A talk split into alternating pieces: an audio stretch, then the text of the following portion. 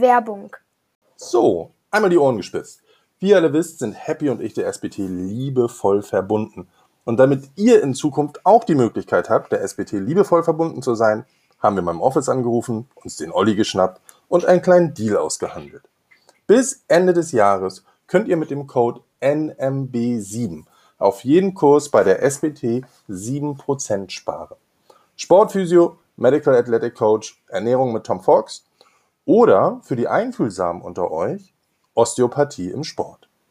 Kein anderer wie die SPT Education steht für die Verbindung aus Sportphysiotherapie und Sportwissenschaften. Getreu dem Motto Evidence-Based Best Practice. Also, Rechner aufgeklappt, spt-education.de eingegeben, euren Lieblingskurs ausgesucht und mit NMB7 nicht nur ein kleines bisschen Geld gespart, sondern mit Glück auch Happy und mich in Zukunft live erleben. Und jetzt viel Spaß mit unserer Folge. Werbung Ende. Hallihallo, Hallöchen, meine Freunde. Ähm, wie ihr hört, bin ich nicht Jan Schröder. Äh, happy. Heute alleine auf Tour, weil äh, Signore Schröder in Saas-Fee Snowboardern die Beine krault. Also äh, der ist mit dem äh, kanadischen Snowboard-Team unterwegs und hat heute leider keine Zeit, beziehungsweise das passte zeitlich nicht. Und äh, dementsprechend heute mal Happy Alone. Das ist so ein bisschen wie, glaube ich, äh, einen 13-Jährigen das erste Mal alleine zu Hause lassen und wenn du dann unterwegs bist, guckst du das erste Mal, wie gut deine Hausrat überhaupt ausgestattet ist. Das wird super. Ich glaube, der Schröder schwitzt gerade. Ah, das, wird, das wird richtig schön. Vor allen Dingen, weil ähm, ich einen coolen Gast habe zu Season 4, Episode 2. Das Thema ist EMG und dazu habe ich Simon Roth dabei. Ähm, ziemlich cooler Typ. Ähm, äh, ich werde gleich noch ein bisschen was vorstellen, aber vielleicht erstmal, wie wir uns kennengelernt haben. Ähm, ja, ich, äh, ich, ich saß im Bus und auf einmal ähm, nahm der Bus Geschwindigkeit auf und äh, dann wurde der, gab es bei einem Handgemenge, dann wurde der ähm, Busfahrer erschossen oder angeschossen und dann kam Simon dazu. Äh, von, ach nee, das war Speed. ich wollte gerade sagen, du solltest die Geschichte doch gar nicht erzählen. Genau, nein, also wir haben uns, wir haben uns kennengelernt. Simon ähm, unterrichtet auch oder hat eine Fortbildung auch bei der SPT Education über EMG. Und ich muss ganz ehrlich sagen, ich war früher auch skeptisch, was EMG betrifft und ich sollte Kursleitung machen bei, der, ähm, bei dieser EMG-Fortbildung. Und so aus der Sportwissenschaft weiß man so, dass das EMG so ein bisschen, hm, naja, ich sag mal, zwiespältig betrachtet wird. Also das, das Zeug kann was, das werden wir gleich mal versuchen, ein bisschen zu erklären. Ähm, aber das hat gewisse Grenzen und ähm, das wird gerne mal so ein bisschen in Verruf gebracht, beziehungsweise zu Dingen benutzt, zu denen das Zeugs gar nicht fähig ist. Und da habe ich so gesagt, ja gut, guckst du dir mal an, wenn die SPT das anbietet, wird ja schon ein gewisser Sinn hinter sein. Und dann war ich nach dem Wochenende eigentlich ziemlich begeistert, äh, vor allen Dingen über die Art und Weise, wie das rübergebracht wurde. Und ähm, dann habe ich den Simon angequatscht und habe gesagt, hör mal, das ist genau ein richtiges Thema für unseren Podcast. Und jetzt sitzt der Kerl hier. Herzlich willkommen, Simon. Hallo, Happy. Happy ich, ich gucke immer auf den Jan Schröder unten, das steht hier zumindest. Du bist über seinen Account drin. Ja. Ich hoffe äh, nicht, dass du Zugriff auf seinen Browserverlauf hast, was auch immer ihr da äh, zeigen wird, aber das behalten wir jetzt mal für ja, uns. Richtig, das bleibt, das bleibt unter uns. Ja, Simon, schön, dass du da bist. Ähm, vielleicht erstmal ein bisschen zu dir. Also ich, ich habe ja mal, ich habe so ein bisschen gegoogelt, wir haben uns ja schon unterhalten, aber ich habe mal gegoogelt, was so deine Historie betrifft. Und äh, wenn man äh, Simon Roth googelt oder YouTube, kriegt man einmal, kriegt man einmal Simon Roth oder mehrere Simon Roths raus. Ich glaube, einer ist Schlagzeuger und Musiker, das ist er aber nicht. Äh, und wenn man im Internet ein bisschen guckt, dann ist der, der, der, der am coolsten aussieht aus den Bildern. Das ist tatsächlich so. Das ist, das ist der Simon, mit dem ich gerade spreche. Hab und äh, wirklich, ja, es sind viele, viele Hongs dabei. ähm, äh, und äh, ja, dann liest man so, dann kann man so ein bisschen auf deine Vita gucken und dann steht da, also ähm, du hast erst was Ordentliches gemacht, also Medientechnologie studiert. Mhm. Und äh, dann hast du die, hast du irgendwann, bist du auf die schiefe Bahn geraten, bist Manualtherapeut geworden. Jetzt äh, fangen wir mal da an. Sehr gut. Wie ist, wie ist das denn passiert? Überragend. Ja, ich habe es tatsächlich immer noch drinstehen. Das werde ich auch immer tun. Ja. Ähm, da kommen wir aber auch nochmal dazu. ja, erstmal vielen Dank für die nette Begrüßung. Ähm, ja, wie gesagt, die Nummer mit dem Bus, die lassen wir jetzt nochmal nebenbei, das sollte keiner wissen. Ähm, Ich habe tatsächlich angefangen, äh, Medientechnologien zu studieren, weil damals ähm, ich noch die Vorstellung hatte, hey geil, Eventmanagement ist voll dein Ding und dann ist es nicht verkehrt, sowas zu studieren und dann gehst du diesen Weg und währenddessen habe ich irgendwie gemerkt, ey, überhaupt nicht mein Ding und bin da ganz schnell wieder raus, wollte Medizin studieren und mein Stiefvater, äh, zu seinen Zeiten Internist, hat mich dann gefragt, ähm, was ich mir unter diesem Beruf denn vorstelle als Arzt. Den habe ich dann skizziert, also so eine romantische Vorstellung von, ähm, ich begleite den Patienten zur vollen Genesung. Und dann hat er gelacht und hat gesagt, werde nicht Arzt. Ähm, dann habe ich desillusioniert, habe ich gefragt, wieso denn nicht? Und dann hat er gesagt, naja, das Gesundheitssystem lässt es eben nicht zu oder nur schwierig, ähm, um dich einfach zu retten. Tu es bitte nicht. Und dann äh, hatte ich aber auch schon die Affinität zum Sport und dann habe ich mir gedacht, okay, hey, Sport und Medizin irgendwie Arzt soll ich nicht werden. Naja, dann kam ich irgendwie auf Physio, habe da ein Praktikum damals gemacht, war zu den Zeiten begeistert, hatte wahrscheinlich echt Glück gehabt, dass ich nicht an die falschen Physios geraten bin.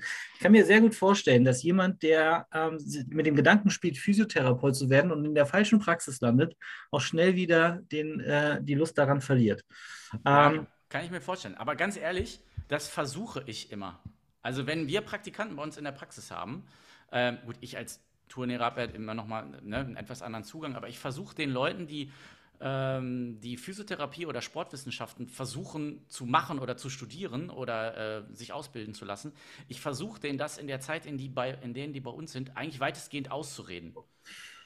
ich Also jetzt, ich, ich rede auch über die negativen Seiten, so ähnlich wie dein Stiefvater, der das gesagt hat. Und dann sage ja. ich, wenn ihr das dann trotzdem macht, dann seid ihr erstens richtig und zweitens selber schuld.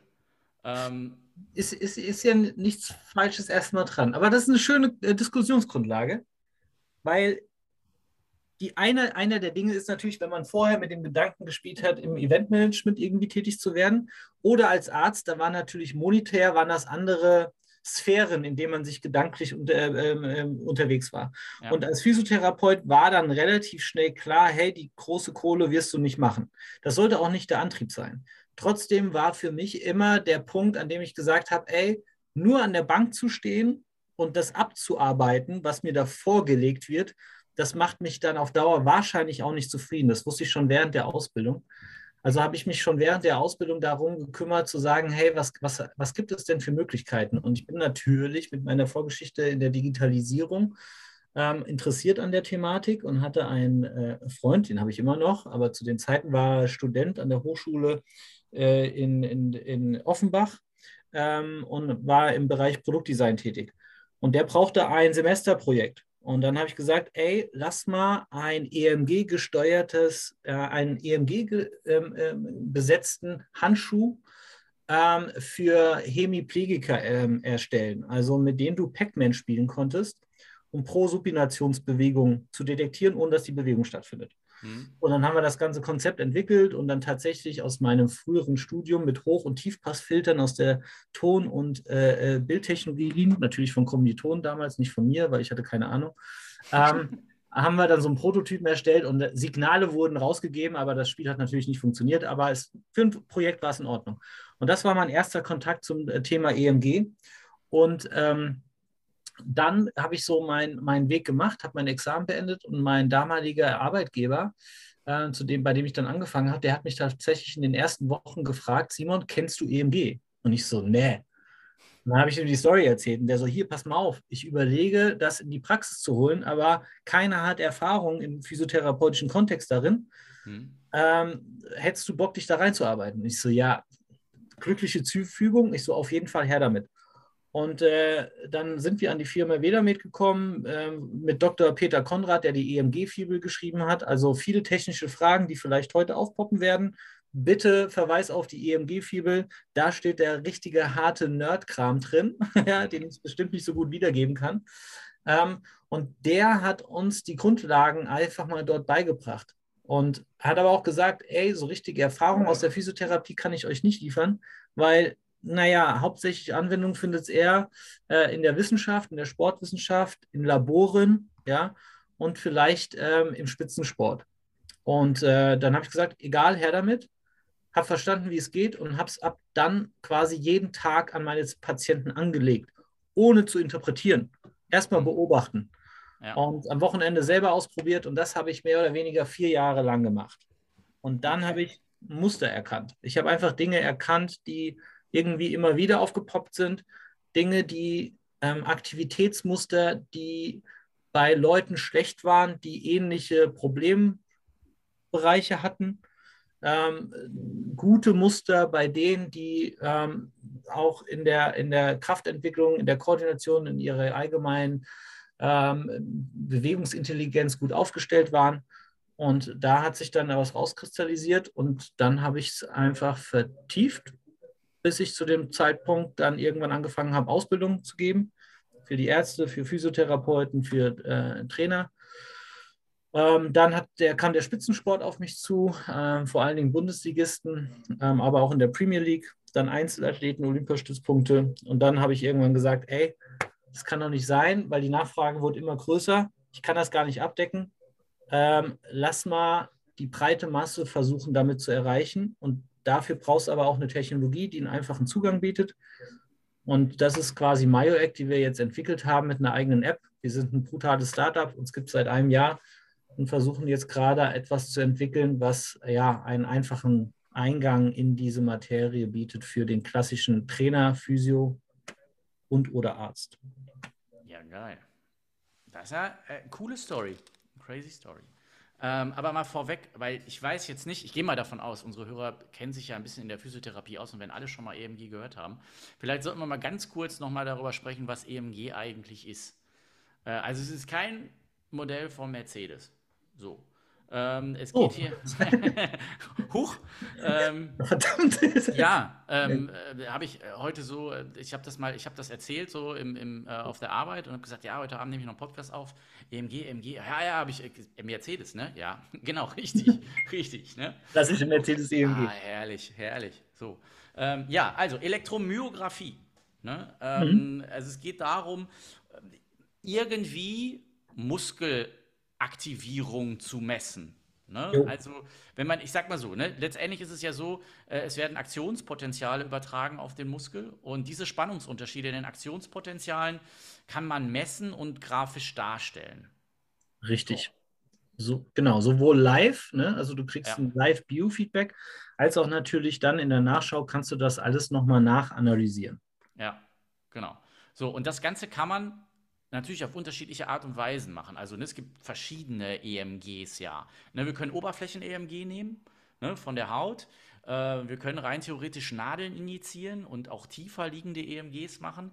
Das ist jetzt allerdings nicht ganz so praktikabel, wenn du da rum durch die Gegend läufst wie so ein äh, Pinhead äh, und 14 Nadeln im Bizeps hast und dann möchtest du auch nicht unbedingt so gerne Bizeps-Curls machen oder noch irgendwie äh, ein bisschen laufen. Äh, von daher ist ähm, der, die Standardanwendung eigentlich so eine oberflächliche. Also die Elektroden werden auf die Haut geklebt und ähm, können dann normalerweise über ähm, eine Kabelverbindung äh, ganz gut gemessen werden. Und jetzt kommt ja quasi die neue Technik. Was heißt neue Technik? So neu ist das ja gar nicht ins Spiel. Ähm, dass das Ganze auch wireless geht. Yes. Also das ist tatsächlich, wie du schon gesagt hast, gar nicht so neu. Also äh, ich, ich meine mich daran zu erinnern, dass der Peter Konrad mir mal erzählt hat, dass das schon vor 20 Jahren kabellos war. Ähm, heute sind wir mittlerweile so weit, dass das über Bluetooth ähm, übertragen werden kann. Das heißt, bisher hat man dann diese aufwendigen Antennensysteme gehabt mit einem festen Computer, brauchst auch eine hohe Speicherkapazität etc. Und äh, wir arbeiten jetzt mit unserem System ähm, mit einer äh, Bluetooth-Verschaltung und einem in der Cloud. Ja, weil die Daten, die generiert werden, die kannst du eigentlich gar nicht auf diesen, äh, langfristig auf diesem Tablet speichern. Das heißt, sie wird auf einer Cloud gespeichert und kann dann aber auch von überall abgerufen werden. Ja, ja. ja. Also letztendlich, ich kenne es noch so ein bisschen aus dem Studium. Wir haben es damals äh, kabelgebunden gemacht, wo wir das mal, wir, wir haben da mal so eine kleine Einführung bekommen, was da so passiert und haben das natürlich auch kritisch diskutiert. Ähm, und bei uns war es halt ein riesen Geschiss mit Kabel hier, Kabel da. Dann lösen sich diese Steckverbindungen. Da musst du da ne, die Haut anrauen und was wir, also wir haben äh, da Dinge veranstaltet und die Dinger, also da haben Leute ähm, auf, gemeint, auf dem Bizeps irgendwas zu kleben, das war sonst wo. Äh, und ähm, ja, das war so der Moment, wo wir dann alle gesagt haben, also dieses System, also diese Idee ist ja eigentlich ziemlich fehleranfällig. Also wenn du das nicht exakt auf den gleichen Millimeter draufklebst, kriegst du nicht das gleiche Ergebnis. Ähm, das war jetzt, das war ja schon mal eine Sache. Ähm, ja. ne? Ähm, wie sieht das, wie sieht das da so bei, bei eurem System aus, wenn, wenn Elektroden gesetzt werden? Ähm, wie genau müssen die sitzen? Ja, also da sprichst du ein schönes Thema an. Ähm, du hast vor dir einen Praktiker sitzen und keinen, ähm, äh, ich bin zwar im wissenschaftlichen Beirat der Sportärztezeitung, aber ich bin keiner, der die Geduld hat, die Studien selbst wirklich umzusetzen. Das heißt, im wissenschaftlichen Kontext und wissenschaftlichen Setting muss man tatsächlich so arbeiten. Das heißt, da werden die, die Elektroden vormarkiert oder wir, ich kenne ähm, in Bundesliga-Vereinen, da wird zum Beispiel auch nach muskulärer Verletzung äh, jeden Tag eine Messung gemacht, einfach um zu beobachten, wie sich die Muskelaktivität im Zuge dieser Verletzungs- oder der, der Rehabilitation der Verletzung verhält. Und da ist es aber so, dass durch die Tatsache, dass der jeden Tag gemessen wird, werden die, die Messpunkte vorgezeichnet und dann auch immer original an derselben Stelle ähm, appliziert, damit eben die äh, Reproduzierbarkeit der Messung eben gewährleistet ist. So. Und da würden sich ja dann Tattoos anbilden, ne? Ja, also tatsächlich, ja, ja gute Idee. hey, du bist nicht schon, ne? Klack, klack. So. Richtig gut. Ähm, das ist natürlich im, im, im, im Alltag, im normalen Patientenalltag und da, wo wir auch jetzt uns platzieren wollen, also auch mal in, in Fitnessstudios oder sowas, wo das angeboten werden kann, ist das natürlich nicht machbar. Mhm. Das bedeutet, du hast natürlich eine gewisse Varianz. Also Voraussetzung ist eine gewisse Hautvorbereitung. Die muss nicht unbedingt mit einem Schmirkelpapier vorgeraut äh, werden, sondern da reicht es quasi mit einem Alkoholtuch vorzurubbeln. So, hm. das muss schon gemacht werden. Ne? Da gibt es auch äh, Überlegungen, dass man das mit so einem kleinen Desinfektionstüchlein macht oder sowas. Aber die Haut muss in dem Moment vorbereitet werden. Wie gesagt, ist ein schnelles Rubbeln. Ähm, dann applizierst du die Elektroden auf den Muskelbauch. Das ist die hm. Voraussetzung. Hm. Setzt voraus, dass man die Anatomie kennt und auch eventuell, und jetzt kommt der Benefit der Manuellen ins Spiel, den Muskel palpieren kannst. Damit du. Bada bada bei der Boom. Ja. ja. Ob man da jetzt für drei Jahre Ausbildung braucht, ist jetzt dahingestellt. Aber treffe den Muskelbauch und ähm, solange du auf diesem Muskelbauch bist, ist alles in Ordnung. Es wird vorausgesetzt eigentlich, dass es im Faserverlauf ist. Wir haben natürlich das auf Herz und Nieren geprüft und da gibt es auch Studien drüber, die gezeigt haben, wenn du die gleiche Applikationsstelle nicht unbedingt wieder triffst oder sogar quer zum Faserlaufverlauf bist, also einmal komplett anders, dann hast du eine Abweichung, ich glaube, von maximal 5 bis 7 Prozent. Okay. So, jetzt hört sich das für einen Wissenschaftler, alter Schwede, 5 bis 7 Prozent, ist ja unfassbar viel an. Uns interessieren im, im Verhältnis alle Unterschiede unter 20 Prozent interessieren uns gar nicht. Hm, okay, ja. Okay. Also erstmal, erstmal vorweg, ähm, für die Leute, die vielleicht jetzt schon auf der MyoAct-Seite mal gegoogelt haben, ähm, da steht ja, das ist ein Grund, weswegen da steht, dass ihr nicht jeden ausbildet. Ähm, ja. ne? ähm, genau. Weil es, es geht eben nicht darum, ähm, also ihr wollt eine gewisse Qualität erhalten. Der, ne? Es geht nicht darum zu sagen, äh, wir machen jetzt hier eine künstliche Verknappung und ihr müsst euch bei uns bewerben und deswegen, das ist jetzt so ein Werbeclaim, sondern es geht darum, dass es eben nicht versaubeutelt wird, weil ähm, jeder Tünnes der Meinung ist, der äh, Personal Trainer auf dem, auf dem Rücken stehen hat, mal irgendwo eine Elektrode hinzukleben, dann, ne, dann kann da nichts Vernünftiges rauskommen. Also das Ding steht und fällt so ein bisschen mit dem Anwender. Richtig. Und das ist genau, also original, wie du sagst, wir, wir, würden unsere Marke ja selbst kaputt machen. Mhm. Weil in dem Moment würden ja fa falsche Daten äh, äh, produziert werden und daraus auch falsche Interpretationen entstehen. Und aus den falschen Interpretationen werden falsche ähm, ähm, Empfehlungen kommen, die ja, nicht in unserem Sinne sind. Also dazu gehört nämlich eine Ausbildung etc. und alles. Und am Ende des Tages sehen wir uns auch als eine funktionelle Bildgebung. Ne? Also wenn wir eine strukturelle Bildgebung, das ist ähm, MRT oder ähnliches, äh, hast, sehen wir das auf funktioneller Ebene, so wird es auch im Leistungssport immer kommuniziert. Und wie der Umgang mit einer strukturellen Bildgebung sein sollte, also da geht es auch um Kommunikation der Ergebnisse, ne? Mhm. Katastrophisierung von Zuständen. Mhm. So wollen wir das natürlich auch nicht haben, dass das mit, mit EMG-Werten passiert. Also man muss genau wissen, wie man EMG und die, die Ergebnisse des EMGs in einem Kontext einordnet. Und nicht einen, einen Menschen, einen Patienten in dem Moment dann schlecht redet und sagt, guck mal, oh mein Gott, und du hast da einen verminderten Wert und deswegen ist deine Verletzung das Verletzungsrisiko erhöht oder das ist der Grund für deinen Rückenschmerz. Das ist natürlich völliger Bullshit. Ja. ja. Und, ähm, und das heißt, um das einordnen zu können, musst du ja erstmal die Komplexität der, der, des, des Patienten und den Umgang mit Patienten etc. verstanden haben. Und der Regel setzt das voraus, dass du eine gewisse Grundkenntnisse durch eine Ausbildung als meinetwegen Physiotherapeut etc. da war.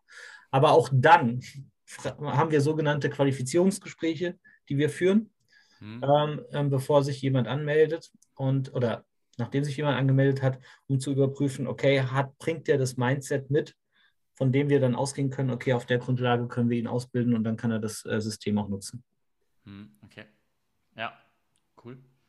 Ja, cooles Thema generell. Vielleicht so ein, so, so, eine, so ein kleiner Ausritt so zum Thema Kommunikation. Äh, werden wir vielleicht irgendwann nochmal drüber sprechen? Ich habe mit ähm, mit Jan schon mal ganz kurz darüber gesprochen, dass wir nochmal das Thema Kommunikation in der Therapie auf jeden Fall besprechen sollten. Mhm. Ähm, denn ähm, meiner Meinung nach zeigt, also die Studienlage zeigt doch ziemlich klar, wie, wie wichtig Kommunikation ist. Ja? Äh, es gibt Leute, die behaupten, dass äh, das mehr als 50 Prozent ausmacht. Und dann stelle ich mir die Frage, bevor ich die 14. Fortbildung in irgendeinem Kram mache, wo ich durch irgendwelche Bambusrohre Gelenke besinge, äh, um irgendwelche ähm, Gewebe in, in Schwingung zu bringen, sollte ich mir mal überlegen, ob ich das, was vielleicht mehr als die Hälfte meiner Therapie ausmacht, schule. Und mir mal Gedanken mache, wie kommuniziere ich denn und wie ist denn mein Mindset? Genau das, was du gerade gesagt hast. So dieses von diesem etwas weg von diesem Defizitorientierten und zu sagen, okay, ich suche ich suche einfach, ich suche Fehler und halte die meinem Patienten vor, sondern das, was du gerade eigentlich schon indirekt beschrieben hast, ressourcenorientiert. Also gucken, guck mal hier. So, ja. und jetzt sprechen wir das Ding mal an und wir verbessern etwas. Ne? Ja. Und äh, wir, wir machen dich besser, wir machen dich stärker ähm, in irgendeiner Form. Das ist, das ist für mich ein, tatsächlich ein ganz, ganz wichtiger Punkt. Äh, werden wir auf jeden Fall noch drüber sprechen. Sehr, sehr, sehr cool. Also ich empfinde ich als immens wichtig. Also wenn ich das, das äh, äh, Glück habe, und ähm, als Physiotherapeut Ärzte auszubilden, ähm, dann ist das auch, ähm, weil ich habe ja dann ähm, das Glück, dass ich sie mit EMG zu einem Kurs locke. Ja. Mhm. Und dann habe ich immer einen Teil über Kommunikation mit drin, weil dann sind sie ja da, können nicht abhauen. Ja, richtig. Erst ihre Fortbildungspunkte, wenn sie das ganze Ding gehört haben. Und dann habe ich immer Kommunikation mit drin. Den, in dem Moment haben sie nicht gebucht, aber da müssen sie ja. durch. Da sage ich denen auch genauso. Weil das ist, da kannst du noch so ein guter Therapeut sein, wenn dein, der, der zuweisende Arzt sagt, ey, bück dich auf keinen Fall, weil dann machst du alles kaputt oder ähm, ähm, dein Muskel verkürzt, wenn du lange sitzt und was weiß ich, alles diese Kram dann, dann hast du extrem viel Arbeit nachzuarbeiten, um das wieder in ja. die richtige Richtung zu schieben. Und ja. wenn, dann kommt er meinetwegen nochmal zum Arzt und der sagt, was haben Sie da für einen dummen Physio? Nein, hören Sie auf mit den Bewegungen, die sind schlecht für Sie. Also das ist dann ein, ein, ein, ein Gegeneinander arbeiten und deswegen ist das ein großes Thema. Ja. Und ähm, du wirst sehen, wenn wir darüber sprechen, dass ähm, wir, wir suchen nicht Defizite, äh, sondern wir finden hoffentlich Potenziale. Ja. Und das ist, äh, Aktionspotenzial. Ja, oh, oh, oh, wow, meine Güte, heute bin ich, ich bin richtig on fire. Gut, weiter geht's. Gut. Und weil ich habe das tatsächlich aus der Zusammenarbeit mit äh, den Fußballern aus äh, der Bundesliga ähm, ähm äh, mehr oder weniger gelernt. Ähm, ich habe das festgestellt bei einem Verein, bei dem ich relativ früh mal gearbeitet habe, dass die äh, den Spielern verboten haben, mit den Radiologen zu sprechen, wenn die dort ein MRT gemacht haben. Hm. Der eine oder andere äh, Radiologe hat sich dann aus dem Fenster gelehnt und hat dann dem Spieler, und wenn das nur sowas war, so, och, ui, ui, was haben Sie ja. denn da für einen Klopper hängen? Also mit so. dem Knie, ich weiß nicht. Ja. Genau. Ob das die Saison hält. Und sie spielen Bundesliga, ja. ja. ja. So, also Katastrophe. Der, der war nicht nur, also das, da fängt dann äh, äh Verletzungsrisiko tatsächlich an, ja, und äh, Performance-Hemmung etc. Da kann auch die geilste, äh, evidenzbasierteste Physiotherapie und was weiß ich im Hintergrund sehen, stehen. Dieser Mensch hat mit seinen fünf Worten irgendwie Katastrophe, äh, eine Katastrophe verursacht. Und ähm, da hatte ich dann eben die Spieler, die dann eben zu mir ins EMG überwiesen worden sind. Das sind ja Überweisungen, die auch die Mannschaftsärzte getätigt haben. Und dann habe ich dann Messungen gemacht und dann haben sich teilweise wirklich gravierende Disbalancen dargestellt. Und ähm, dann kam von den Spielern auch oft, oh, krass. Also die haben dann gemerkt, ey, krass, ich kann diese Seite gar nicht ansteuern wie die andere. Hm. So, und dann, dann war dieser Schreckmoment und dann kommt, kam von mir oft, ja, wie krass, doch voll geil. Guck mich an, die ist doch geil. Da habe ich gesagt, überleg mal, wo du spielst. Also wie weit du damit gekommen bist. Wir stellen mal vor, du beschäftigst dich vielleicht noch weiter damit. Da ist, also du kannst ja an Schrauben noch drehen.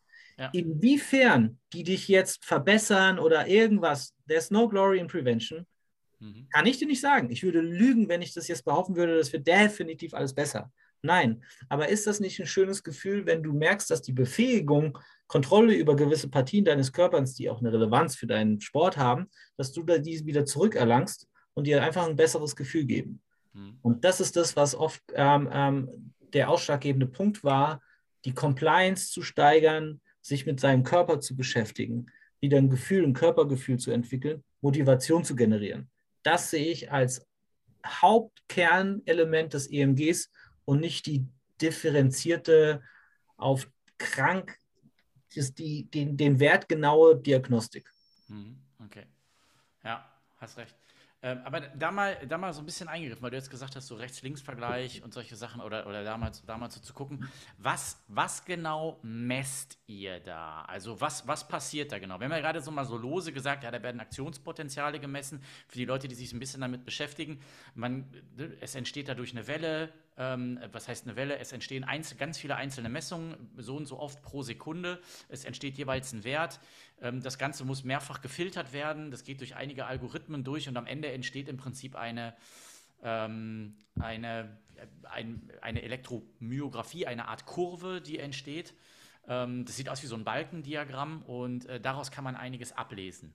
So, und ähm, ihr könnt also die Intensität der Aktionspotenziale messen. Die Frage ist jetzt, mal so etwas ketzerisch, was kann man denn daraus überhaupt ablesen? Genau. Also wie du schon sagst, am Ende des Tages ist ja immer die Überlegung, also das, was wir messen, ist ja ein Ergebnis von etwas anderem. Ja.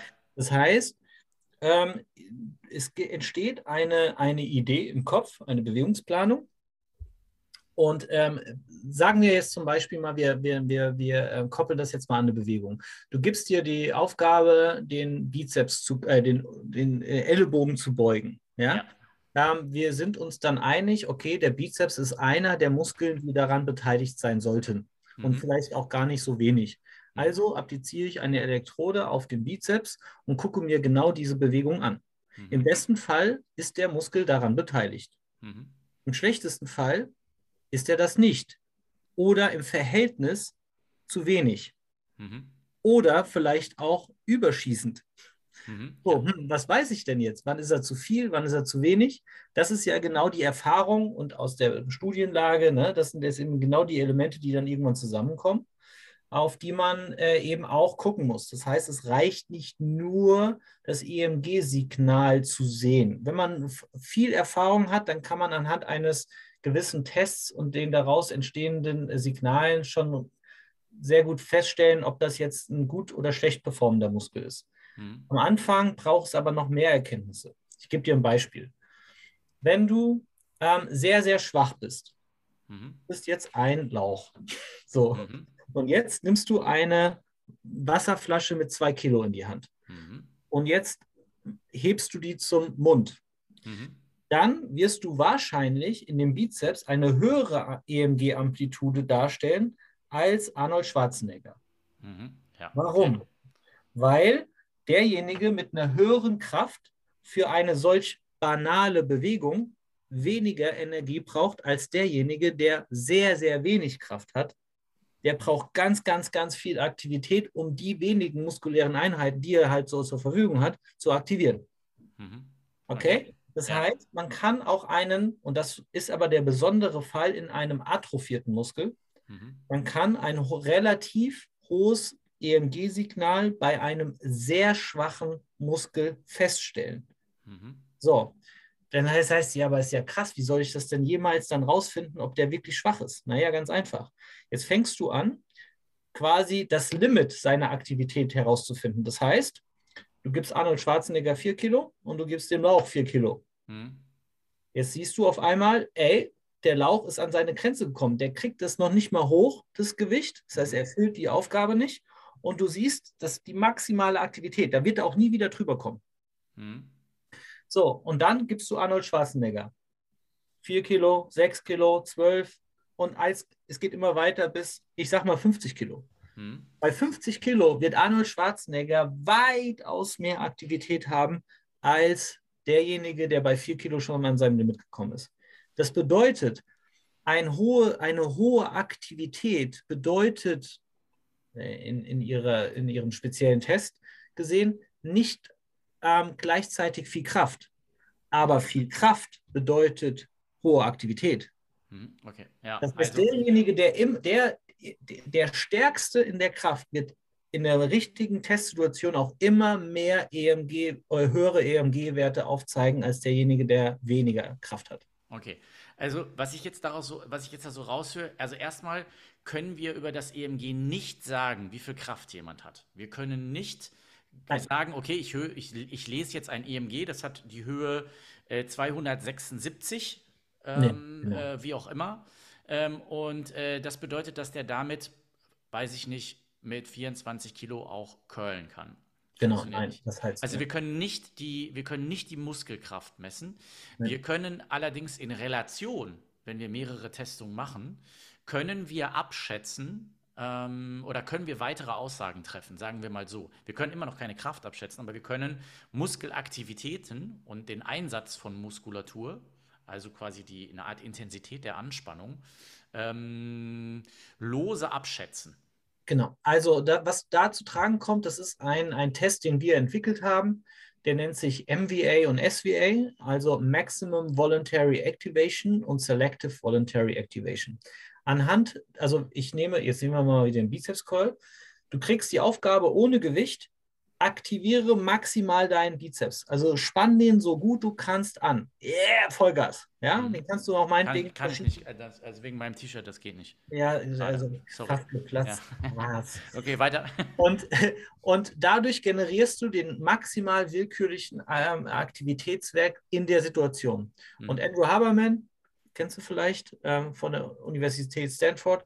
Der hat auch, da gibt es Studien, die beschreiben, je höher die willkürliche Aktivität eines Muskels ist, desto größer ist das Kraftentwicklungspotenzial.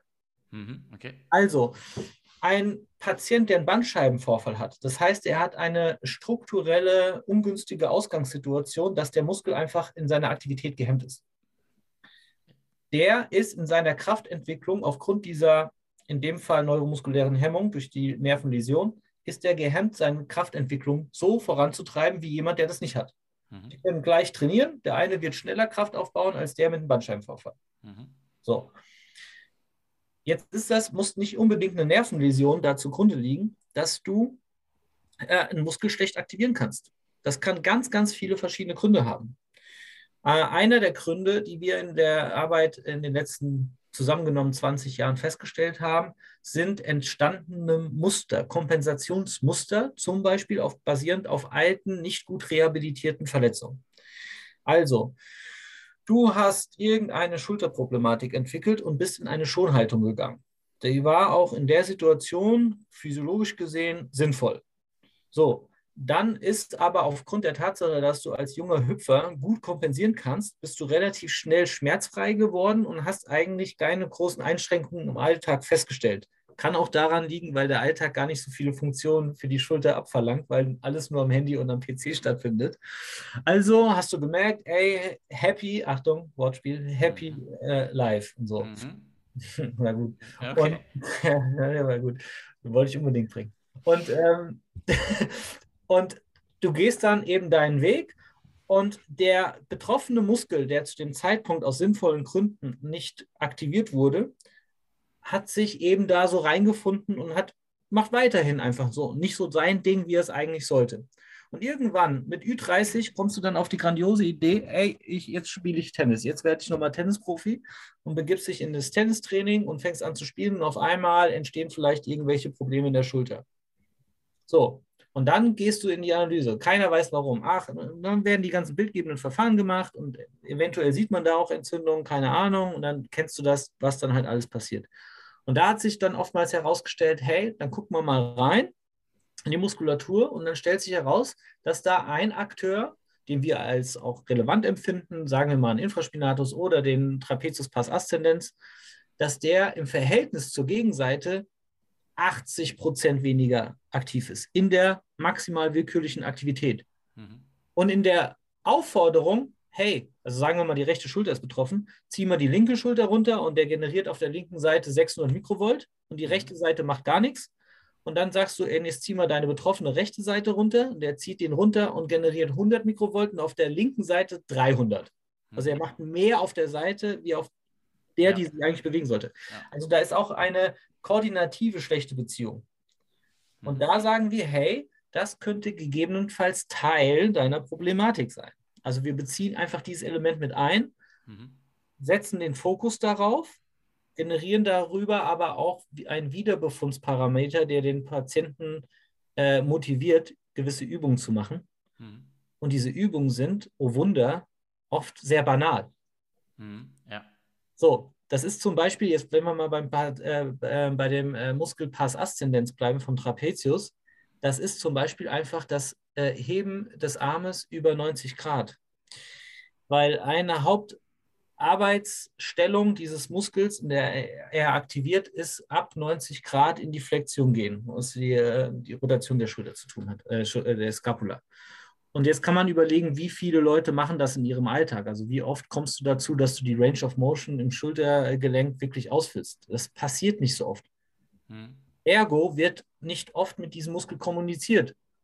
Ergo kommt es zu einer, ja, kann ich sagen, äh, neuromuskulären Amnesie dieses Muskels.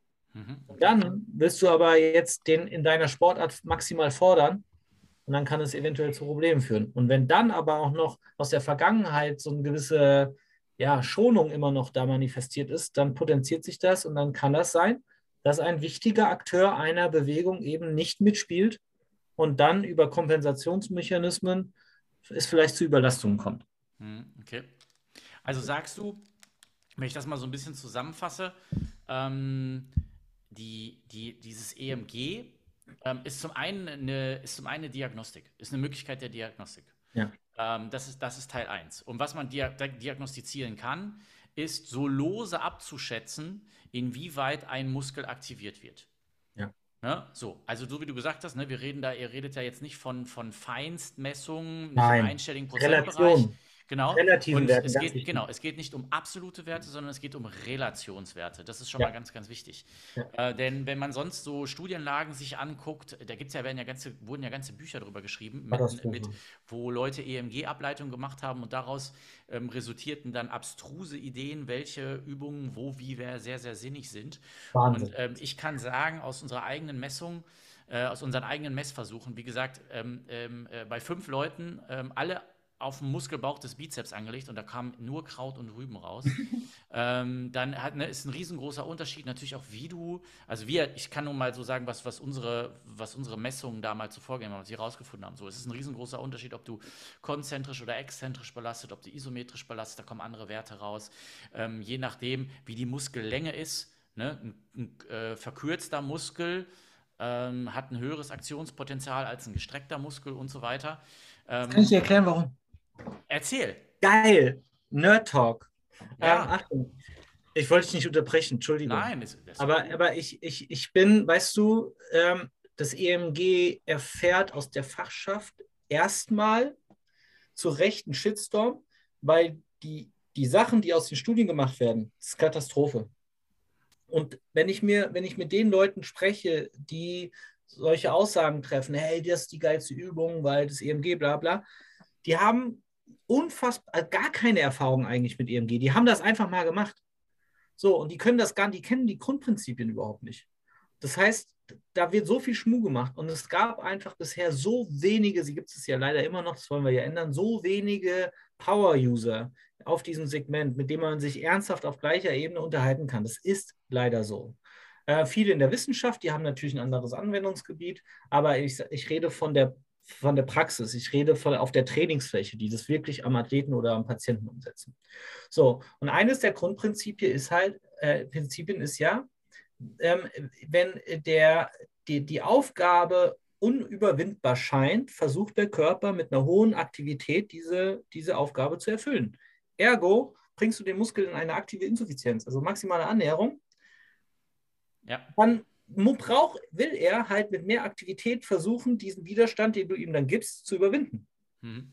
So, und wir wissen, dass die Kraftentwicklung aus dem vorgedehnten Muskel besser ist. Mhm.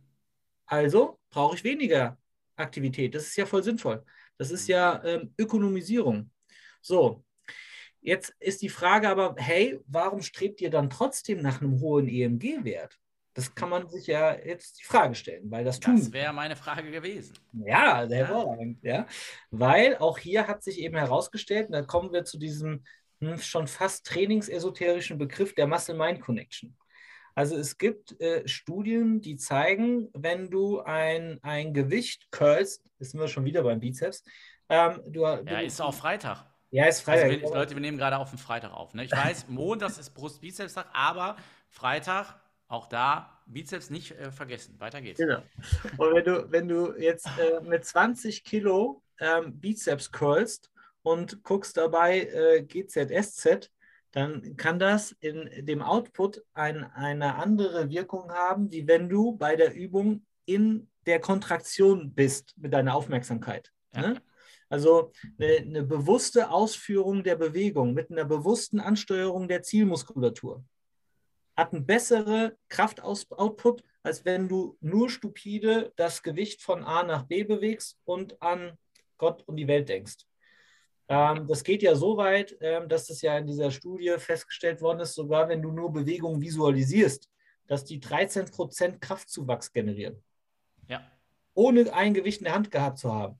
Also zeigt das ja, dass durch gewisse Visualisierungs- und Fokussierungsprozesse ähm, sowohl im Gehirn, und das ist der Start der neuromuskulären Kontrolle, als auch im Endorgan ähm, ähm bessere Effekte erzielt werden können, wenn du da bewusst eben aktivierst oder ansteuerst.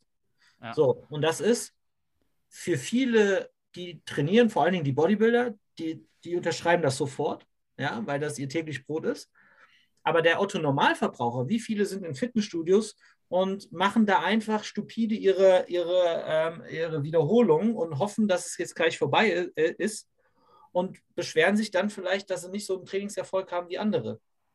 Das hat aber was mit, dem, mit der Art und Weise deines Trainings zu tun. Und jetzt kannst du demjenigen das sagen und er wird das subjektiv auch so empfinden. Hey, wenn ich da mehr Druck reingebe, dann wird das für mich anstrengender und ich habe vielleicht auch sogar spürbar bessere Erfolge. Aber es ist ja, du machst ja in dem Moment das Training unangenehmer, weil anstrengender. Und das ist das, warum wir dann eben gesagt haben, hey, wenn du ein EMG drauflegst und ich mache diesen Curl ne, mit den 20 Kilo, und dann hast du meinetwegen 300 Mikrovolt. Und wenn du das jetzt bewusst machst und aktiv nochmal anspannst, das hast du vorher vielleicht sogar ohne äh, äh, ähm, Gewicht mit dem IMG Biofeedback trainiert, dann hast du 500 oder 600 Mikrovolt. Ja. Also auch wieder deutlich über 20 Prozent. Und dann schaffst du ein Belohnungssystem. Ne? Es entsteht eine, ein, ein, ein gutes Gefühl auf eine eigentlich unangenehme Wahrnehmung, anstrengender. Ja. Ja.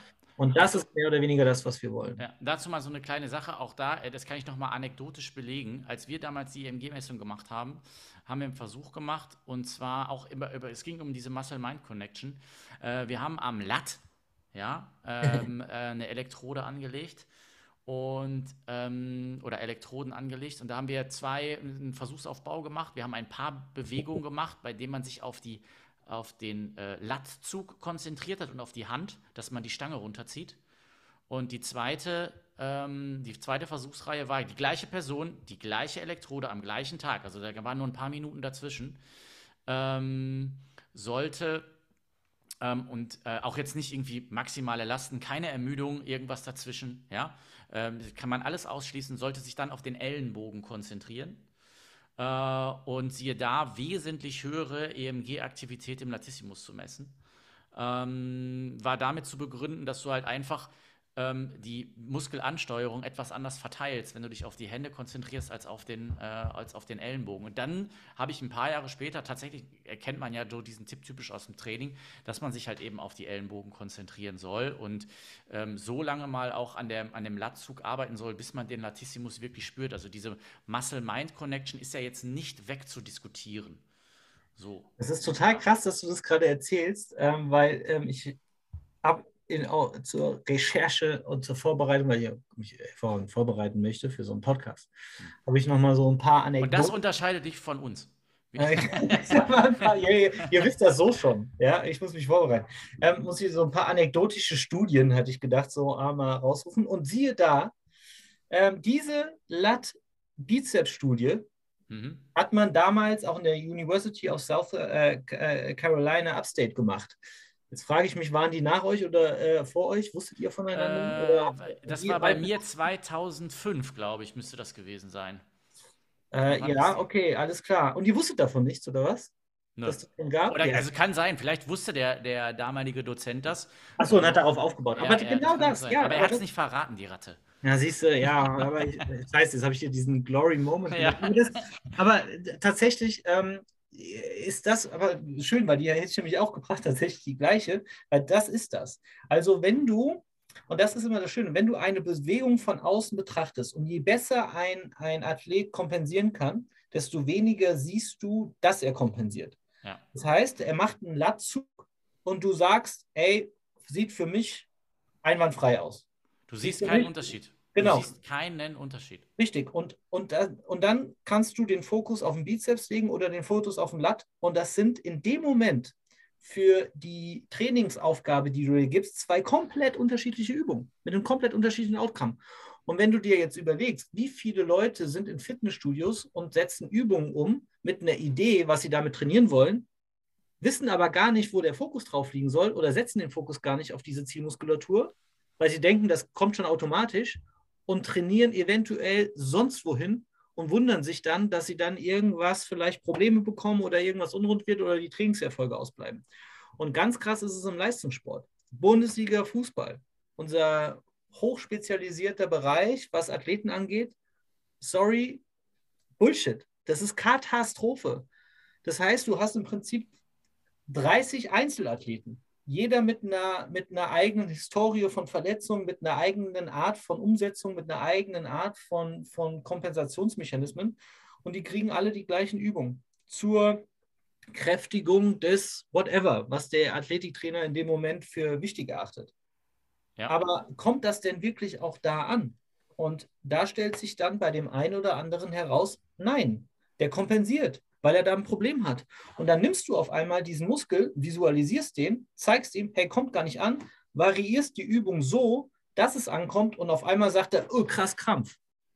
Ja. Ja, krass. Du bist eigentlich gar nicht in der Lage, diese relativ kontrollierte Übung umzusetzen, weil der Muskel ein Anstellungsproblem hat. Das heißt, du nimmst den zurück und gehst mit dem im Sinne, das ist jetzt unsere Philosophie, im Sinne der, des Motor-Learnings, wieder in die Stufe 1 der, der Grobmotorik, was diesen ein, ein, einzelnen Muskel angeht. Und bringst ihn erstmal unspezifisch bei, den anzusteuern.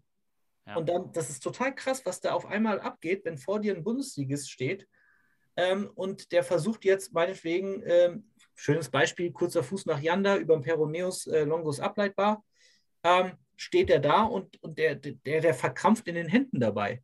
Ja. Weil das für ihn so eine, ein, ein, ein, kognitiv so eine krasse Beanspruchung ist. Ja, und für die Leute, sagt, die sich damit immer auseinander, Ideomotorik nennt man das auch. Ja, weiter? Ja, genau. Und, und, und das ist total faszinierend. Und dann darf man gerne in die Diskussion gehen und zu sagen, hey, muss der das jetzt können? Ja, der ist doch Spieler, der rennt ja nur. Ähm, und, und ja, und dann kommen wir aber ganz schnell in so eine allgemeine Diskussion von Sinn und Unsinn im Training. Aber ähm, witzig ist immer dann, wenn, wenn ein, ein Trainer mh, hm, sowas kritisiert, zu sagen, ja, es sei ja total unfunktionell, den jetzt äh, in, der, in seiner Ansteuerung einer Muskulatur zu trainieren, zum Beispiel auch über so eine Fußgewölbeübung, bla bla bla. Ähm, und der gleiche Trainer äh, trainiert aber dann meinetwegen das Sprunggelenk, weil er es als eingeschränkt empfindet. Hm. Und das ist dann auch ähm, in dem Moment so gesehen unfunktionell. Ähm, ich vertrete oder wir vertreten die Philosophie, dass es nicht verkehrt sein kann, die Befähigung zu besitzen, seinen Körper steuern zu können. Und der Trend geht eben genau dagegen, siehe AMS. Ne? Also muss man einfach sagen, also einen Anzug anziehen, der von extern dir einfach unkontrollierten Strom in den Körper ballert, gar nicht zwischen exkonzentrisch und Isometrie unterscheidet. Ähm, das ist nun mal so, das wird immer mehr gemacht, weil man einfach dadurch suggeriert, hey, das ersetzt ein Training. Und wir aus unserer Erfahrung äh, glauben, dass die Auseinandersetzungen mit dem Körper und dessen Funktion nicht von Nachteil sind ähm, und versuchen das aber diesen Austritt aus der Komfortzone, weil das ist ja eine Beschäftigung mit etwas, was man vielleicht nicht gut kann, ähm, den versuchen wir mit einer Digitalisierung attraktiv zu gestalten. ja, ja, ich würde es sogar noch anders nennen. Also nicht nur attraktiv machen, sondern ähm, man nennt es ja auch, ich glaube, das Wort haben wir noch nicht benutzt, Biofeedback. Es ist ja eine Art Biofeedback-Training. Und ähm, genau. dieses Feedback, das ist tatsächlich mehr oder weniger einzigartig. Also es, ja. im Krafttraining kennen wir das ansatzweise, diese Muscle-Mind-Connection, dass man dann mehr Pump fühlt, dass man am nächsten Tag den Muskelkater etwas anders fühlt, etwas mehr spürt, dass man sagt, okay, diesmal war das ein bisschen, war das einfach anders. Ich habe einfach besseren, ein besseres Gefühl im Training äh, oder im Nachhinein gehabt, dass ich den Muskel besser erwischt habe. Und diese also ich habe, ich habe, wie gesagt, ich habe die Fortbildung mitbekommen und ich glaube einfach, dass das ein Tool ist, dass das etwas ist, was eben ein Feedback geben kann und zwar on, äh, direkt live, bei dem ich tatsächlich live visualisieren kann, steuere ich den Muskel an. Und dabei kommt es ja gar nicht unbedingt darauf an, ob, ob ich jetzt sage, ja, wie viel Kraft produziere ich denn jetzt mit dem Muskel? Nee. Sondern genau das, was du sagst, ist, wir, ähm, einige Leute haben Probleme mit der, mit der Ansteuerung oder mit der passenden Ansteuerung der Muskulatur. Da müssen wir jetzt nicht unbedingt irgendwelche wüsten Sachen rauskramen über, ähm, äh, weiß ich nicht, wo man sagt, ah, wenn das und das so nicht stimmt, dann ist das, nee, darum geht es gar nicht, sondern generell, dass man mal, dass man, dass, dass man, dass eine Möglichkeit besteht, ähm, ähm, die Ansteuerung eines Muskels tatsächlich sichtbar zu machen. Weil wie willst du das sonst machen? Also, ne, ich, wie? wie? Weißt du, das, ähm, es gibt auch eine Anekdote aus dem Leistungssport. Ähm, ähm, der Isokinet hat ja Einzug gehalten im Profisport. Es gibt Athletiktrainer, die verfluchen ihn. Es gibt Athletiktrainer, die lieben ihn. Da sind wir wieder in der Philosophie. Okay. Und ein, eine Methode, ähm, der Isokinet wird übrigens von der BG oder von der VBG vorgeschrieben, ne, dass man den haben muss, damit man da BG berechtigt sein kann. So, was macht dann der Isokinet? Der Isokinet misst eine Kraft, den Kraftoutput. Nehmen wir jetzt zum Beispiel mal den Kniestrecker. Mhm. Das ist ein Endprodukt. Und dann wird geguckt, hey, entwickelt der links genauso viel Kraft wie rechts? Oh ja, geil, mega. So, es gab einen Fall in der Bundesliga, ähm, da war das so und der, der, der, der Spieler, ähm, der hatte aber ein rezidiven äh, Patellaspitzensyndrom. Mhm. So, man hat ihn untersucht und hat geguckt, ja, okay, wir haben eine kleine Signalerhöhung im MRT, aber hey, guck mal, die Isokинetikwerte, die sind 1A. Was, was stimmt da nicht? Ne? Der wird therapiert immer wieder. So, dann haben wir EMG draufgeknallt. Mhm. Vastus medialis lateralis. Auf der nicht betroffenen Seite ungefähr ausgewogen. Hey, scheiß drauf, ob das ein bisschen mehr, ein bisschen weniger ist, okay? Mhm. So, auf der anderen Seite der Vastus lateralis 70 Prozent mehr als der medialis. Hm. Also das ist schon nicht mehr so. Ist nicht nur, ist genau. nicht, ja, kann so. man nicht unter den Tisch kehren. Kann man nicht unter den Tisch kehren. So, das haben wir auch gesagt. Natürlich gehst du da nicht hin und sagst, ah, geil, daran liegt's. Sondern es entsteht eine Hypothese. Die hm. Hypothese hm. in dem Moment ist, hey, vielleicht liegt es daran. Hm. Aus der Hypothese entsteht eine Idee der Intervention äh, Vastus medialis in seiner Aktivität verbessern. So, dann kramst du die ganzen äh, Vastus medialis Übungen aus der Schule aus, die man gelernt hat, mhm. merkst, dass, dass die alle für den Arsch sind. Ja.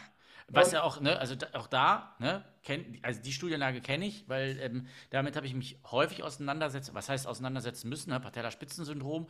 Und wenn ich dann schon halt immer höre, das ist das Ja, Vastus medialis auftrainieren. So, und dann sagst du so, ja, geil. Wie? Also, ja, weil, weil die Studienlage zeigt ziemlich eindeutig, dass du, dass du ihn eigentlich nicht isoliert so einfach auftrainieren kannst. Also, da sind wir jetzt auch dran. Also, isoliert schon mal gar nicht. Ähm, ja. Das, auf was wir schauen, ist ähm, vor allen Dingen, wenn, also wir machen das dann auch nicht mit einem Test. Also, in dem Fall war das natürlich eine isokinetische Krafttestung, aber wir machen dann auch Squat-Tests, beidbeinig, einbeinig, ähm, in Rückenlage, in Endextension. Und aus den Erkenntnissen der ganzen Tests nehmen wir dann, wenn da sich dieses Verhältnis überall widerspiegelt, mhm. ja, dann sagen wir, okay, hey, da scheint was in der Anstellung nicht zu stimmen. Und dann ähm, trainieren wir den, also suchen wir eine Übung, bei der der Vastus medialis dominanter aktiv ist als der Vastus lateralis. Also wenn mhm. der vorher 70 Prozent weniger gemacht hat, ist es schon ein Erfolg, wenn er dann 10 oder 20 Prozent mehr als der lateralis macht. Ja.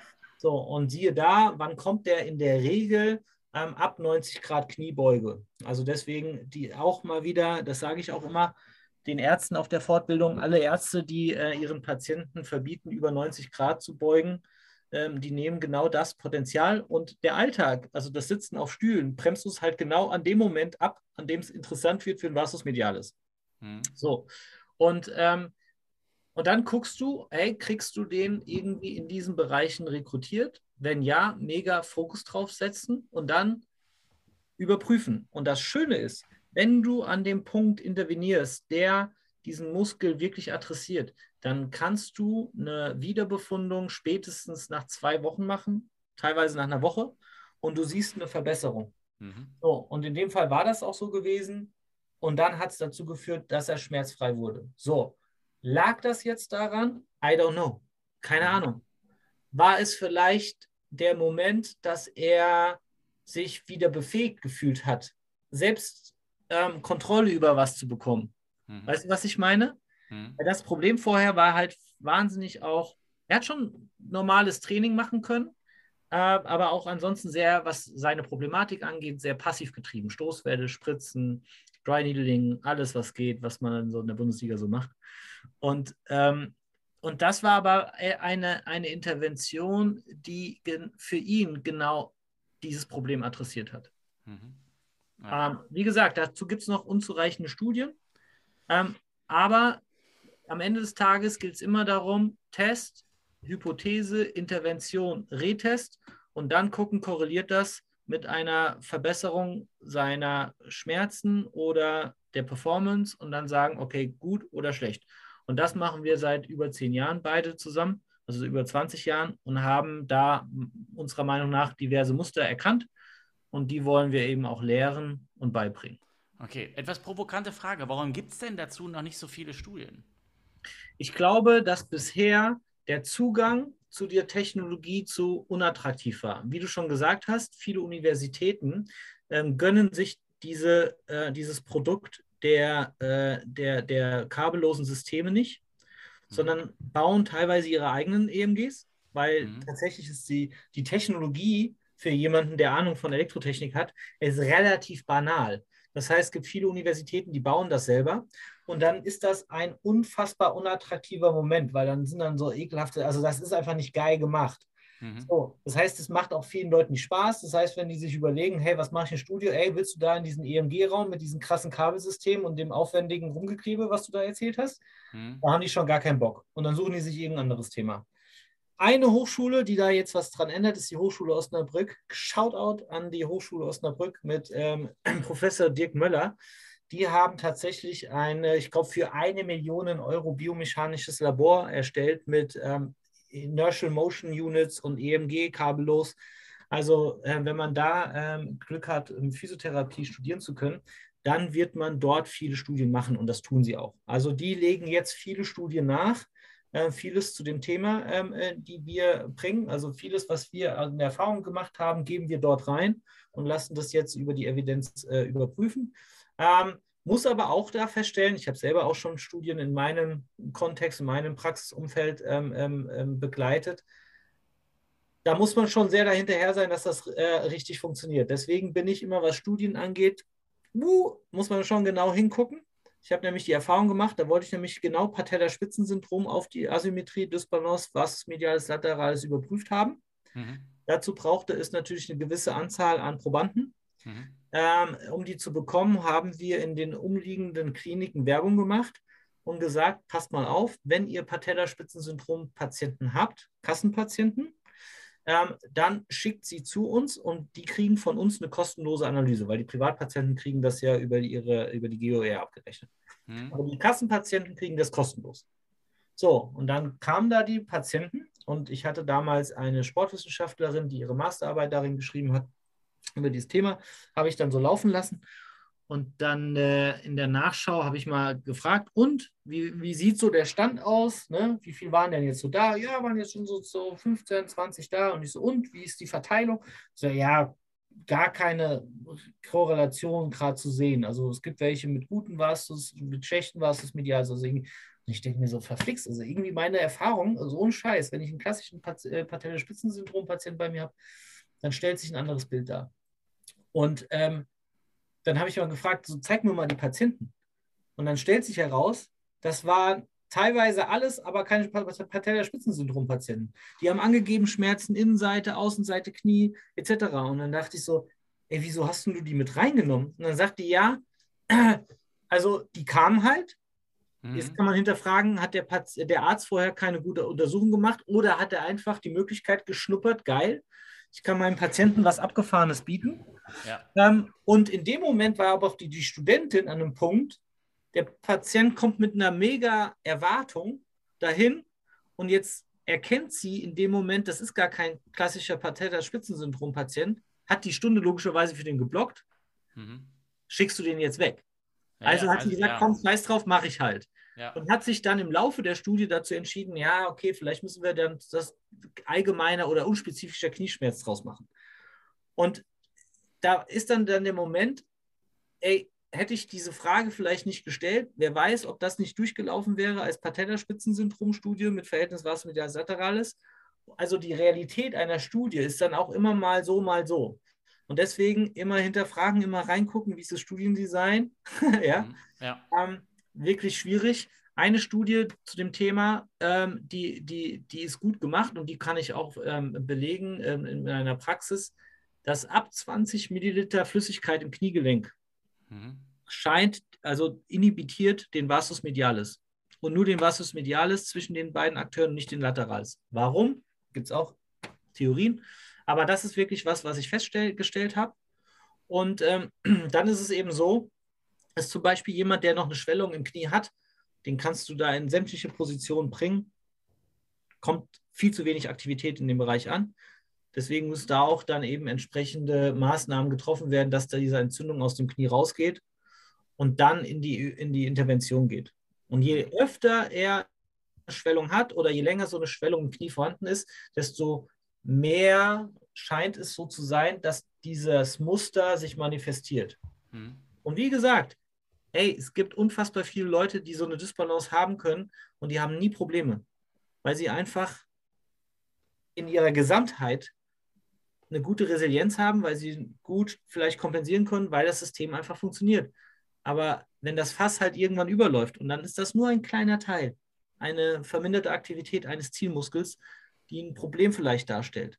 Aber dazu gehört auch Stress, Schlaf, Ernährung, allgemeine Beweglichkeit, Mindset, sozial, was wir alles, das, das klassische Thema.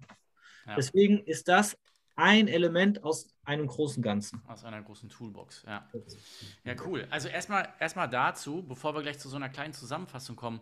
Ähm, äh, Leute, wenn ihr das hier hört äh, und ihr seid gerade am Studieren dran und ihr sucht noch nach einer Arbeit, ihr sucht noch nach einer Untersuchung äh, und ihr findet das Thema gerade ziemlich geil, äh, und habt Bock darauf, meldet euch bei uns äh, oder beim Simon. Wir werden äh, den Kontakt ähm, hier verlinken, wo, ähm, bei dem ihr euch melden könnt. Denn ähm, ich finde das Thema ziemlich interessant und äh, wie gesagt, nur weil dazu noch keine Studien äh, vorhanden sind, heißt das nicht, oder noch nicht, die Studienlage noch nicht gut genug ist, heißt das nicht, dass das Thema beschissen ist. Ähm, also, ich habe ja gerade schon so ein paar Kritikpunkte aufgebracht. Ähm, und damit mal so ein bisschen zu der Überleitung zu äh, so eine Überleitung zu bieten zu, zu, der Zusammenfassung. Also was kann, was kann EMG, was kann ähm, Mayo Act oder was, was können solche Messungen leisten? Ne? Also zum einen haben wir die Möglichkeit, ähm, ähm, eine Diagnostik zu fahren. Ein, das ist ein Tool, ne? ein Tool einer Diagnostik. Das ist eine Möglichkeit. Das ist nicht der heilige Gral. Ich, ich hoffe, das ist rübergekommen, das, was Simon erzählt hat. Ähm, es ist ein, ein Tool in der Box. Und ähm, wenn, man, wenn man weiß, wie man es anwendet und mit, ein, mit, mit, mit Erfahrung in der Lage ist, die Daten, die dort entstehen, zu interpretieren, ist man in der Lage, äh, und da gebe ich mal Simons Wort, eine Hypothese in den Raum zu stellen und zu sagen, okay, das wäre etwas, das wäre eine Schraube, an der wir drehen können. So, das ist nochmal, das ist nicht der heilige Gral, ja, es ist ja nicht, äh, weiß ich nicht, äh, Neuroathletik und wir machen, wir machen alle zu Supermutanten, ähm, sondern es kann, es, es könnte helfen und why not? Ja, so, das ist, das ist erstmal, das ist erstmal Teil. Soweit sind wir, soweit ist die Studienlage. Das ist das, was die Studienlage derzeit hergibt. Ne? Wir sind ja hier bei No More Bull und wollen eigentlich möglichst wenig Eminenz, viel Evidenz bringen. So, jetzt sind wir hier in einem Bereich, wo noch nicht so viel Evidenz da ist. Aber ähm, wir können ja mal hier auch mit, mit der Reichweite, die wir haben, ein bisschen dafür sorgen, dass die sieben Leute, die uns zuhören, äh, vielleicht hat ja einer Bock, nein, es sind ein paar mehr, aber ähm, dann, äh, ey Leute, wenn ihr Bock habt, macht das. Ähm, ich finde es ich find's mega interessant. Und ähm, ja, dann mit, mit, mit, diesem, mit diesem Wissen, dass da etwas ist, haben wir, und das ist das Coole eigentlich an der ganzen Geschichte, ja sogar noch ein Tool an der Hand, mit dem wir eben genau ein, über ein Feedback-Training dem Athleten, der Person, dem Patienten ähm, eine Möglichkeit geben, ein Feedback zu geben, ob dieser Muskel jetzt tatsächlich angesteuert wird. Und man kann gucken, ob das tatsächlich eine Verbesserung zur Folge hat. So. Ähm, dabei ist nichts in Stein gemeißelt und es funktioniert nicht zu 100 Prozent immer, aber die Möglichkeit besteht und wie Simon gerade in einigen Beispielen ähm, äh, sehr gut belegt hat und auch mit der einen oder anderen Studie. Also wenn du da, ähm, wenn du da noch Daten hast, bitte immer gerne alles an uns. Ähm, das werden wir dann auch noch alles in die Show Notes verlinken, äh, wer sich da noch ein bisschen, ein bisschen reinklicken will. Ähm, ja, dann hat man am Ende den, den, den Kreis geschlossen, weil genauso wie du sagst, wir sind bei Testung, Intervention, Retest. Und das ist etwas, was evidenzbasierte Therapie ausmacht. Ja, dieser Regelkreis. Äh, und das ist ein Tool, um das sehr, sehr deutlich zu machen und besser als, oh, ich merke jetzt, aber auf der rechten Seite kannst du ein bisschen fester gegen meine Hand drücken als auf der linken Seite. Also, ne, ist ja, also mal ganz im Ernst, ne, wenn mir einer da sagt, also da ist der Widerstand größer und da ist ein bisschen, da sage ich mir ja, ey, nee. Da, da, äh, da habe ich noch Zeit für eine kleine Anekdote. Erzähl, wir haben Zeit ohne Ende. Der, und also wenn der Podcast vier Stunden dauert. Also du hast ja eben gerade ähm, eine, eine Technik angesprochen, äh, Neuro-Athletiktraining. Äh, also es ist äh, sehr kontrovers, ich habe das auch wahrgenommen und ich dachte, hey, komm, bevor ich mir jetzt da ein Urteil bilde, gehe ich hin und mache mal so einen Kurs. Nicht den ganzen, sondern da gibt es so ein Fundamental-Ding. Okay, Grundlagen, ey, alles gut, ne, sehe ich auch so. Das Gehirn hat seine Daseinsberechtigung etc. Und dann, dann, ja. dann war bei ich ein, natürlich. Bei einigen ja. ja. Also natürlich, wenn, wenn man mich als Teilnehmer in einem Kurs hat, dann muss man damit klarkommen, dass ich auch immer schön meinen Koffer dabei habe mit dem EMG drin. Hm. Ich gesagt habe, ey, lass doch mal testen. Also lass doch mal, also ich sehe ja hier gerade wird immer irgendwas gemacht und lass den mal laufen und dann wird irgendwie und ja. dann ähm, und dann wird wieder gelaufen und sagt, oh, guck mal, viel, viel besser. Und ich denke mir so, Alter, ich sehe da keine Ahnung, ich sehe da keine Veränderung. Also er war mhm. vorher schon für mich nicht schlecht, aber egal. Und, oder, oder es wird subjektive Empfinden werden abgefragt. Mhm. Und dann hat gesagt, ey, wir können doch jetzt hier auch mal auf objektiven Daten was checken. Mhm. Ja, voll, können wir gleich mal machen. Das kam auf jeden Fall nicht dazu. Und dann haben wir natürlich in der Eigentestung, in der Eigendynamik, sollten wir ja Sachen ausprobieren. Mhm. Also haben wir das gemacht. Mhm. So. Und dann haben wir ähm, den Peroneus bei einem Kollegen angelegt Shoutout an Markus, der den ganzen Tag während dieser Fortbildung so Nutella-Kekse gefuttert hat. Und ein anderer Kollege von mir, der total der Ernährungsfreak ist, der ist natürlich völlig ausgerastet. Und also darüber hatten wir uns sehr, äh, hatten wir sehr viel Freude während des Kurses. Und dann haben wir den Peroneus bei ihm abgeleitet und haben sämtliche neuroathletische, abgefahrene Supersachen äh, getestet und geguckt, ob dadurch die Aktivität im Retest besser war. Mhm. Und nichts davon hat über 20 Prozent mhm. ja, für uns wirklich geholfen. So, man musste dazu sagen, dass der Kollege, der Nutella essende Kollege, der mhm. war so ein bisschen negativ angetriggert von dem Kurs, weil ähm, er kommt aus dem Krafttraining und ähm, der äh, uns bekannte äh, Dozent dieses mhm. Konzeptes hat so ein bisschen Bashing betrieben zu diesem Thema. Dann, ja, krass. Und dann hat der, und dann war er so, ah, was ein Arschloch. Und dann hat eigentlich schon aufgehört, so hinzuhören. Also da spielte eine Emotion eine Rolle. So, und dann habe ich gesagt, okay, ist ja kacke, jetzt kriegen wir diese Aktivität nicht hoch. Und habe ich gesagt, pass mal auf. Und dann habe ich dem Nutella-Keks in die Hand gegeben. Mhm. Und ich gesagt, so, jetzt hast du diesen Nutella-Keks in der Hand, ne? Mhm. So, und ja. der gibt dir jetzt die Kraft, die Nutella-Kraft. Was ja. ist das? Nestle oder was? Eine Kraft von Nestle. Und jetzt mach nochmal. Und der macht das und hat, ich weiß nicht, 25 oder 30 Prozent mehr Aktivität gehabt. Hm. Haben uns natürlich kaputt gelacht, kam uncool in dem Kurs an, weil wir haben ja Quatsch gemacht und so. Und da habe ich aber gesagt, ja, ja, jetzt lass doch mal eigentlich mal diskutieren, was hier passiert ist. Weil streng genommen gesehen war das auch Neuroathletik. Ja, ja, weil ich, hab, ich habe die, die Funktion mit einer Emotion versetzt, mit, einer, mit, einer, mit, einem, mit einem Wunsch, dass es besser wird. Mhm. Also der hat sich vielleicht auch verschlossen vorher, ja, Mhm. Aber vielleicht wollte er mit diesem Keks ja auch unbedingt, dass es besser wird, um einfach einen lustigen Moment zu kreieren. Also irgendeine Motivation stand im Raum. Ja. Und es ist scheißegal, was es ist. Und das will, will man aber vielleicht nicht anerkennen. Und diese Motivation, die einen zu einer besseren Aktivität in dem Moment führt, die ist hochindividuell, die ist tagesformabhängig etc. Und das ist eben der Gag an der Sache, das zu visualisieren, ein Live-Feedback zu bekommen und dann einfach zu schauen, was bringt mich zu einer höheren Aktivität? Was motiviert mich? Und wenn man einfach einen beschissenen Tag hat und im Fitnessstudio ist und irgendwelche Übungen macht und merkt, irgendwie kriege ich heute keinen Fokus auf meine Übung, dann sollte man vielleicht seine Sachen packen, nach Hause gehen und was ganz anderes machen. Dann ist das vielleicht kein guter Tag zum Training. Mhm. Und das ist eigentlich so das, um was es geht. Und deswegen auch manuelle Therapie kann die Aktivität verbessern, Neuromodulation, weil vielleicht der Mensch den Zugang mag, angefasst zu werden und da was passiert. Ja. also das ist total spannend, das auf der Ebene mal zu untersuchen. Da wünsche ich mir viel, viel, viel mehr Studien. Und die Wahrheit wird wahrscheinlich sehr banal sein und wahrscheinlich gar nicht, es wird nicht das Tool geben für die Masse, ja, sondern der Zugang ist hochindividuell, der ist tagesformabhängig der ist emotionsabhängig. Und ähm, wir müssen einfach nur gucken, vielleicht kriegen wir es gemessen und dargestellt und auf Basis dessen können wir uns selber besser kennenlernen. Ja. Cool. Das ist doch mal, das ist doch mal ein cooles, fast ramontisches Schlusswort. Mensch, Mensch.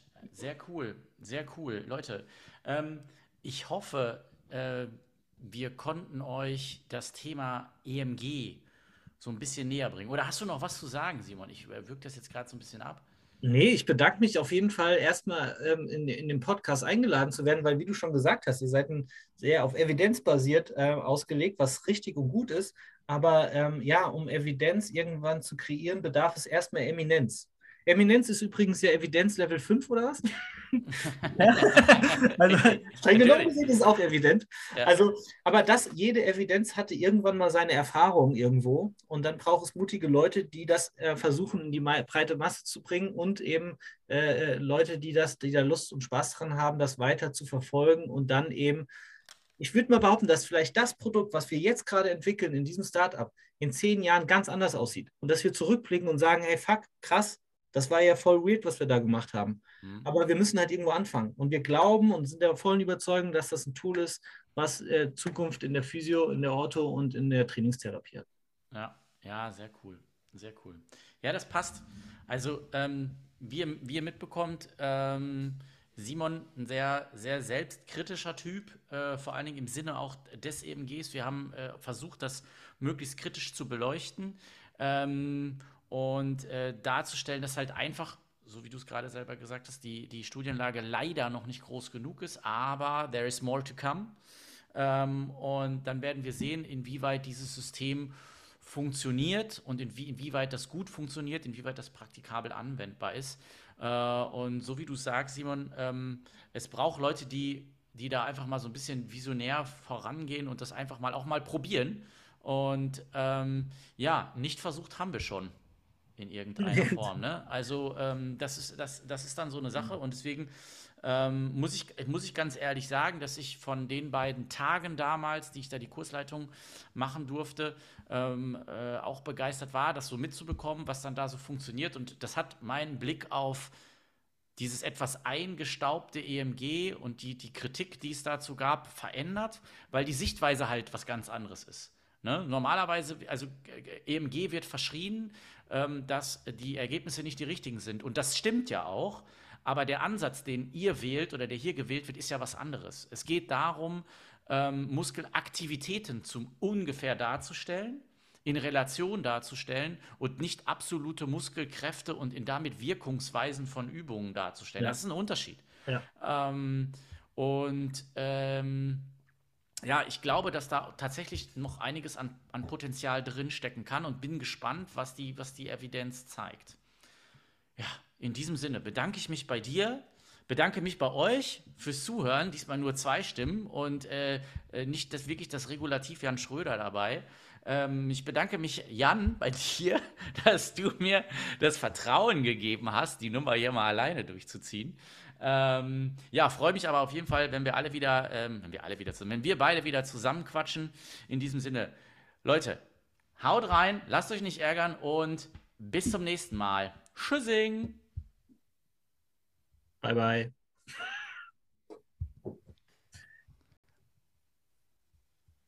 So, jetzt muss ich mal gucken, ob ich das irgendwie stoppen kann. Bullshit.